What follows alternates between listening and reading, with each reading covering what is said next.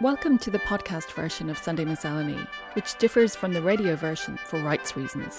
We hope you enjoy the programme. That was a strange week, the week just gone. It was the week I met Samuel Beckett twice in Cork. Or I should say, I encountered two strange iterations of that silent Dublin maestro. The first was here in the Glucksman Gallery, a quiet, sunlit June afternoon with the Great Book of Ireland. The page of the Great Book opened on what must be one of Beckett's last efforts with a pen, a final tentative poem, his last fragment scratched upon an envelope of vellum. While the fretting conservators work on the original, you can see it in digital form in a gallery installation. That's where we met. The other encounter was with Samuel Beckett in the form of an Irish naval vessel, the brand new digitally controlled LE Samuel Beckett. It sparkles in the fugitive sunshine of the Cork quayside, County Cork depraved, as Murphy says ungenerously. Its hooded guns face the surprised and bewildered city in the sharp maritime light between heavy showers. We follow an enthusiastic young ensign as he shows us every facility of this latest Samuel Beckett, the fast inspection rigid craft that can be launched overboard in minutes, the multiple control screens on the bridge. Like Beckett's prose, this ship can survive weeks of isolation. It can sustain itself creating drinking water out of the sea, even while the sun shines, having no alternative on the nothing new. Like digital words captured in the great book, this ship is something that works, finally. An elderly man turns to me and says, Isn't it a miracle that we still own something? Ireland, I mean, isn't it a miracle that Ireland still owns something new and shiny? That we haven't lost that too? Isn't it a miracle? It is reassuring, but I'm not so sure about miracles. I'm thinking more about the work it takes to create anything solid and permanent, whether a great book or a great ship. From the bridge of the L.E. Samuel Beckett, I can't see the Glucksman Gallery, hidden behind its screen of magnificent trees, housing the last poem of the great Dubliner in the great book. But I can see the copper salmon and the red and grey Omphalos of Shandon, the church of St. Anne, with its famous bells and its Mahony tomb, the very place that links Beckett, book, and ship. Here, that other great Francophile and literary trickster, Francis Sylvester Mahony, known as Father Prout, is buried in the family tomb. Mahony Prout is remembered unfairly only for his ballad, The Bells of Shandon, which he himself was always prepared to sing, even before the drop of a hat. The ballad was part of a complex attack on the work of Thomas Moore of the Melodies, an essay entitled The Rogueries of Tom Moore. The essay was republished in Prout's great two volume 1836 work, The Relics of Father Prout. This book was published in one volume continuously through the 19th century in 1860, 68, 1870, 73, 1880, 1886, right up to the early 20th century and the annihilation of dissenting voices by our single national hegemony. Prout was a dissenting voice in the Celtic twilight years, international in outlook, fluent in French, Italian, Greek, and Latin, he hated the twin heroes of Irish being, Tom Moore and Daniel O'Connell. He was convinced that people who believed in a simple, single narrative of themselves were a people doomed to corruption. Because he was a priest, and because it was the 19th century, and because he had a great book that was constantly republished and widely read in the English speaking world, the national anthologists needed to find something from him that was politically palatable. They chose the Bells of Shandon. Beckett, a maker of minimalist great books, was aware of Prout's achievement. In the 1930s novel Murphy, it is Miss Counihan who keeps her tryst with Dr. Neary at the tomb of Father Prout in Shandon, the one place in Cork she knew of where fresh air, privacy, and immunity from assault were reconciled. Beckett sought out Father Prout's grave when he visited Cork in 1936, wandering from Shandon to Fitzgerald's Park, where he was pursued by an energetic down and out. A shilling was offered, at which the grateful beggar promised to pray for Beckett, to which Beckett replied, according to his diary, Oh, oh no. As we disembarked from the L.E. Samuel Beckett in the late evening shower, it seemed like the last drops fell from the emptied, cloudless sky. A small boy, stretching out his hands and looking up at the blue sky, asked his mother how such a thing was possible. There is no need to record what she might have said, though her words would find their way into another great book.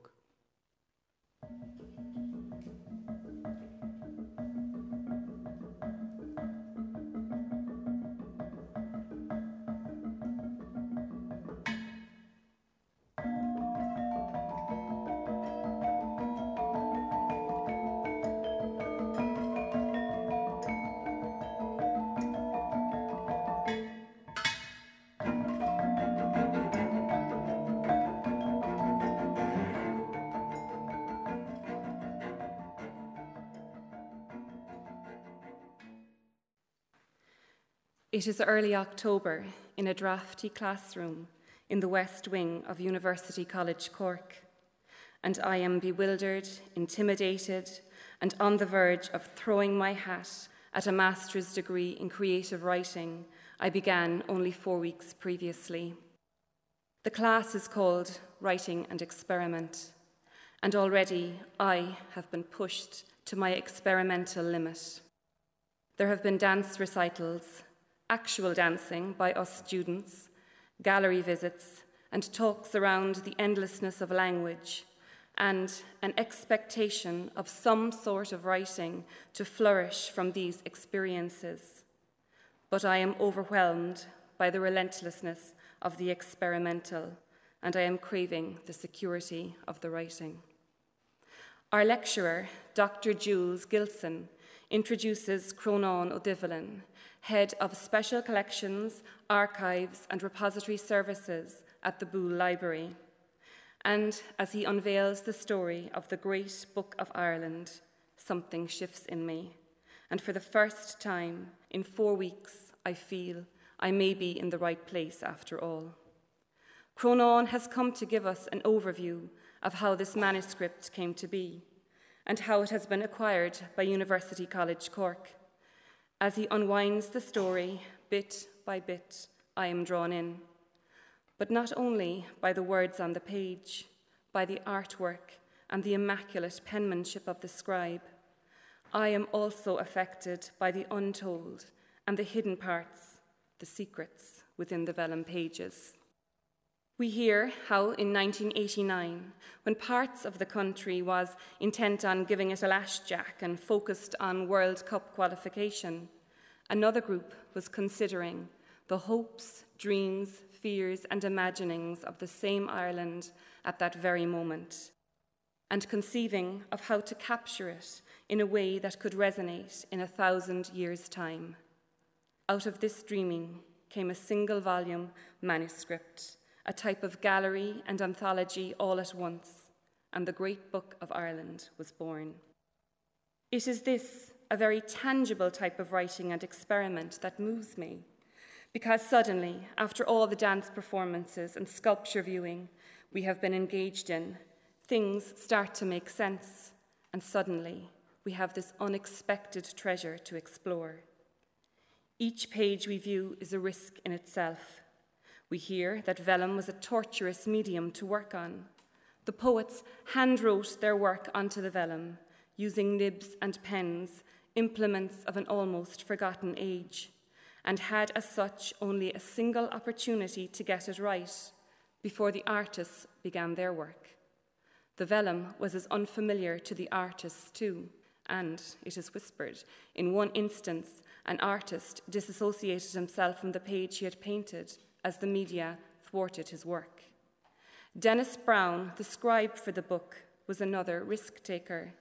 The artist's and poet's work were to be standalone pieces, and in themselves characteristic of each artist. There was to be no pastiche, no illustration, and it fell to the young calligrapher to unify the work in his response. It is interesting to read Denis Brown's memories of working on the great book. He hints at the degree of technical difficulties encountered and the pressure brought to bear on him, which sometimes infiltrated his own expression on the pages as he worked. The great book is writing and experiment made flesh, and more than that. Underneath the work of 143 poets, 121 artists, nine composers, and one very brave scribe is the possibility of the stories the pages hold. How on earth could you complete a manuscript such as this without encountering a share of controversy and difficulty, or indeed tales of the opposite, collaborations and opportunities that extended well beyond the making of the book? These are the stories that increase my interest in the book and jab at the storyteller in me. But for the moment, many of them are still packed tightly within the stretched skin and beneath the elm boards that encase the book. The day began to change back in that drafty university classroom. The wind died down, and the uncertainty I was feeling about my choice of master's degree began to subside. I began to understand that this class, writing and experiment, was just that experimenting with form, yet preserving the writing and the artistry within the form, whatever shape it might take. And it was the great Book of Ireland, with all the risk taking involved in its making, which demonstrated to me that we can even subvert an entire tradition, the long and ancient tradition of manuscript making, but art can still emerge as confidently and wonderfully as ever.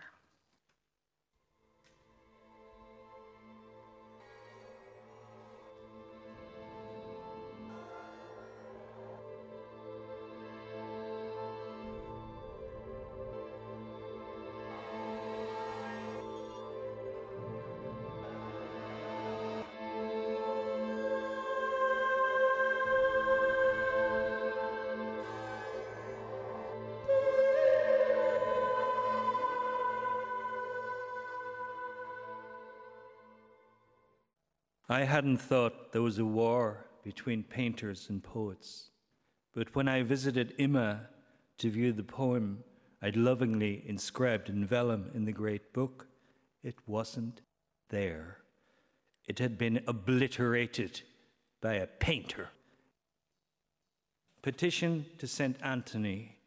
St. Anthony, I need you. The poem I inscribed in the great book of Ireland is lost ganz verschwunden. I've gone through the digital version of the book with Hercule Poirot, and we saw not a line of it. Yet I recall sitting in that room in Dublin with a quill like pen and a bottle of the blackest ink, and taking three goes to scratch out in my calligraphy the poem of my choosing. Which poem was it?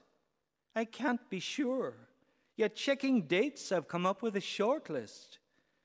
The Irish Times pictured a page of the book purporting to feature my poem, but it was someone else's.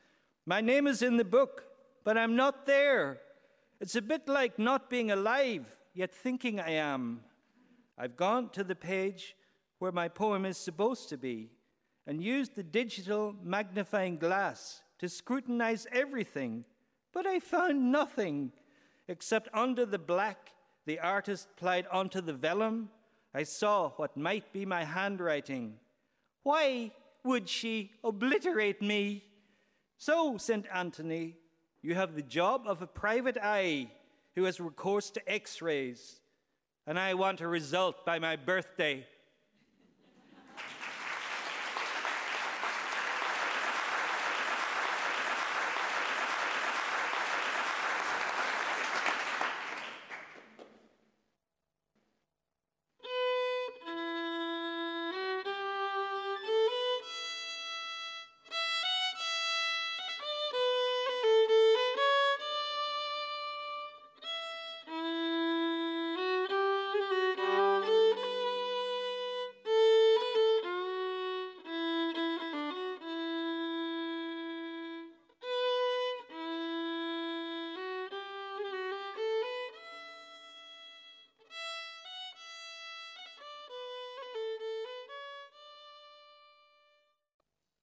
Selam Karasimbe is a shark caller who lives on an island of New Ireland off Papua New Guinea. The practice of shark calling is a method of fishing, but also a ritual of great importance in the culture of many South Pacific islands. Several years ago, I decided to go there to meet the shark callers and to attempt to film them. The shark is one of the oldest creatures on this planet, having evolved to its present form 100 million years ago. Shark are presently under threat from overfishing and the barbaric practice of finning where fishermen cut the fins off the animal, often throwing them overboard to drown.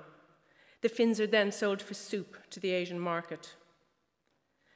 Shark calling is an ancient ritual where men travel out to sea in outrigger canoes to catch shark to eat. The callers believe their ancestors guide the shark to them. They prepare by sleeping alone and avoiding foods like pork and flying fox. The next morning, they head out singing songs to lure the shark from deep waters. New Ireland is one of the most remote and beautiful places I have ever been. When we arrived, children greeted us singing in harmony on the reef. A group of men sat on logs in the shade and offered me a single white plastic chair to sit on. I explained to them that I was not a film company, that I was an artist who made work about our connection with nature that I had made a film about an Irish woman who bred jellyfish in her father's house and sometimes made sculpture using shark skins. I told them the art of shark calling had brought me there and that I loved and respected shark. I then noticed an older man sitting alone on the edge of the clearing. I recognized him from an early Jacques Cousteau film. I went to him and told him I had seen him on film. He was Selam Karasimbe, who had once been the leader of shark callers. Some villagers believed he had lost his magic, and some of the men were beginning to consider shark calling for tourism. I immediately loved Selam. I asked if I could travel out with him to sea, knowing that it was considered unlucky for women to be in the canoe. He said yes, but that I would first have to wash my body with plants that he would prepare. He disappeared into the forest and returned with a handful of leaves. I slept with them under my pillow, and in the blackness of pre dawn, went to the stream and squeezed them over my body. We left the compound out over the reef with the glow of dawn and headed to deep water. The canoes are dug out from a single tree. They are very narrow and finely balanced. Selam rattled coconut shells on the surface in a regular rhythm and sang. We travelled for hours until the sun began to beat on the surface of the sea. We did not catch a shark. Later, Selam brought me to meet his family in his village. Women sat peeling sweet potatoes with the sharpened edge of oyster shells, and boys wore hats made from banana leaves. Selam opened the door of a small hut where a trunk lay in a corner. He took a key and opened the trunk. Inside was a bag with another lock, and inside that, a plastic bag, out of which he pulled a golden DVD. He carefully held it up for me to see. It was a video recording, the contents of which he had never seen. Later on camera, Selam sang a song. A little while into the song, he began to weep. I indicated I would stop the camera, but he raised his hand and continued. He told me it was a song he had only ever sung alone in the canoe with the shark when he was returning to land. He said he was sad because he feared the ritual of shark calling is dying.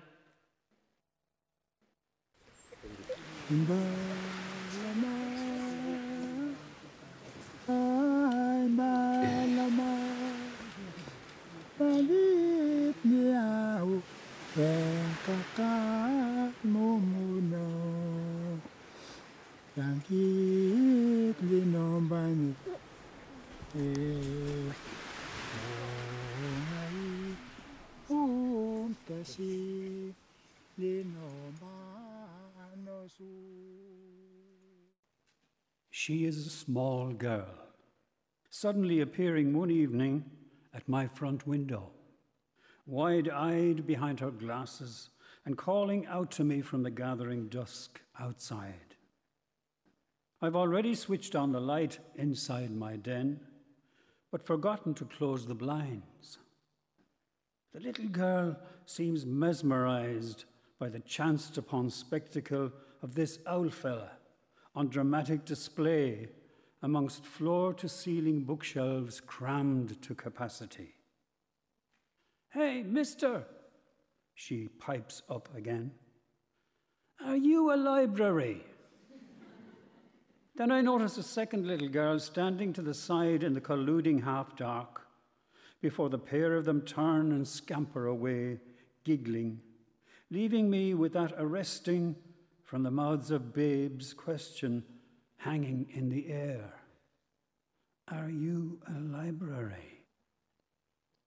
Along with all the ordinary accoutrements of living, our semi D shelters some 5,000 books, mainly in the front sitting room I appropriated as my den, but also part colonizing living room, bedrooms, and attic. Domestic tensions and maneuverings can be occasioned by such biblioclutter. I've long since theoretically reached the stage of having run out of available space for new arrivals, yet they still continue to sneak in and accumulate, new or second hand, purchased or gifted. Sometimes they've been evicted in clear outs of others' attics and turn up at my door pleading for refugee book status.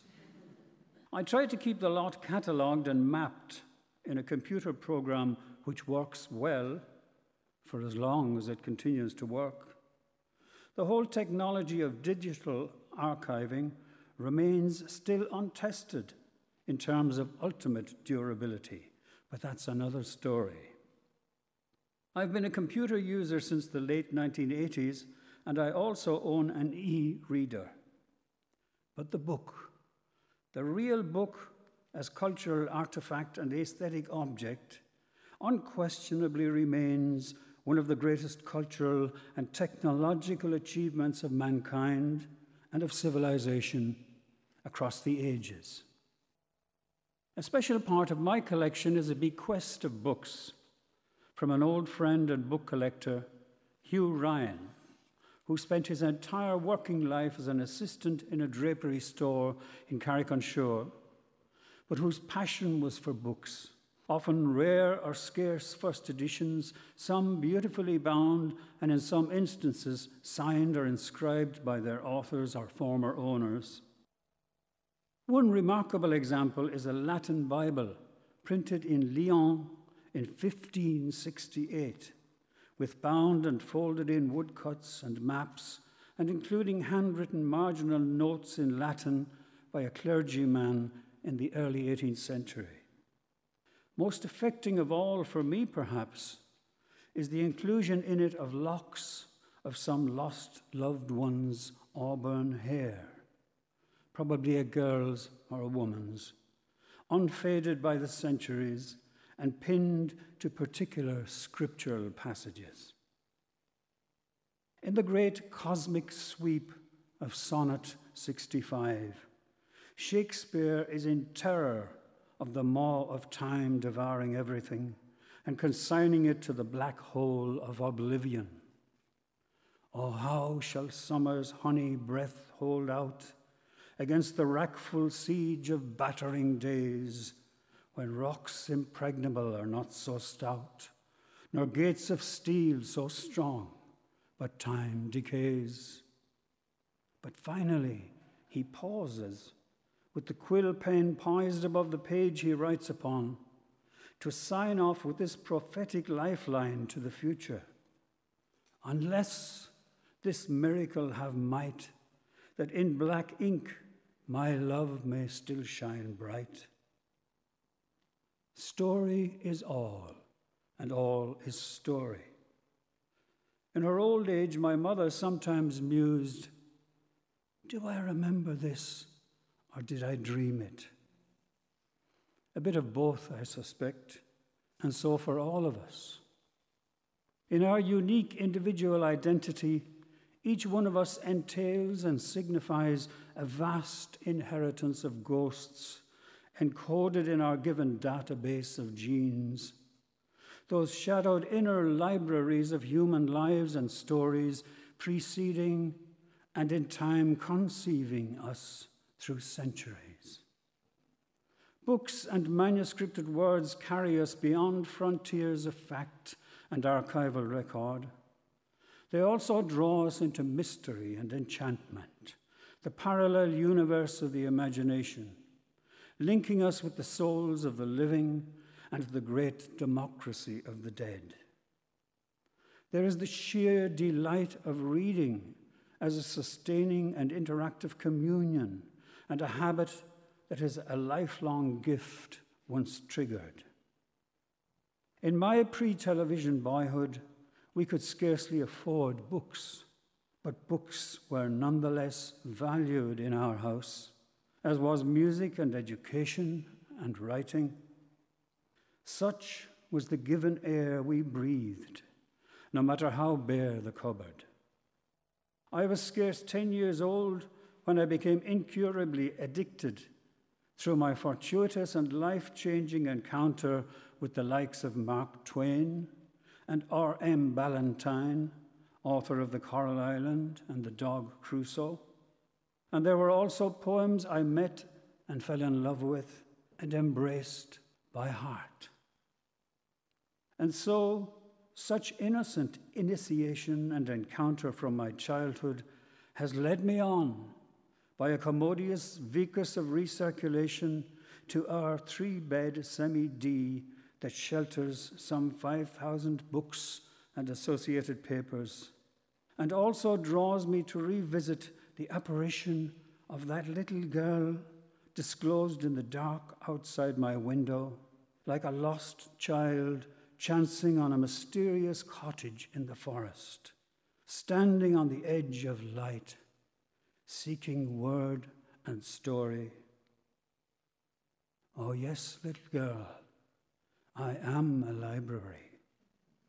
And so, in your own unique way, are you. And so is everyone.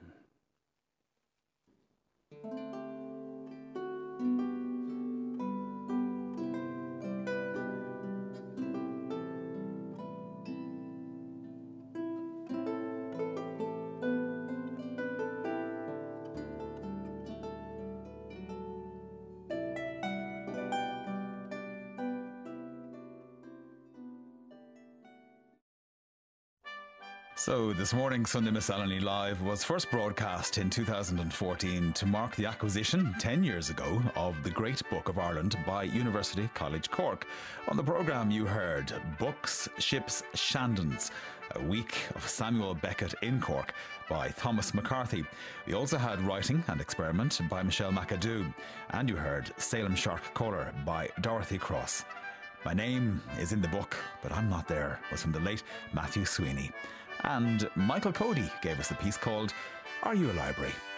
Music on the programme included Vellum for the Great Book, performed by the Cork Mellon Ensemble with Ilse Desire, directed by Mel Mercer. Irene and Linda Buckley performed the music Malum, and Matt Cranitch performed Aaron Lauer on fiddle.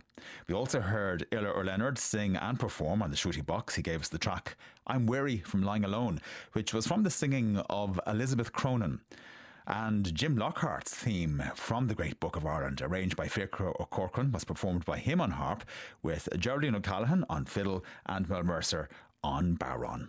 Sound supervision for that programme was by Anto Cunningham. The broadcast coordinator was Geraldine Aspel, and the producer was Clíodhna Ní Anluain.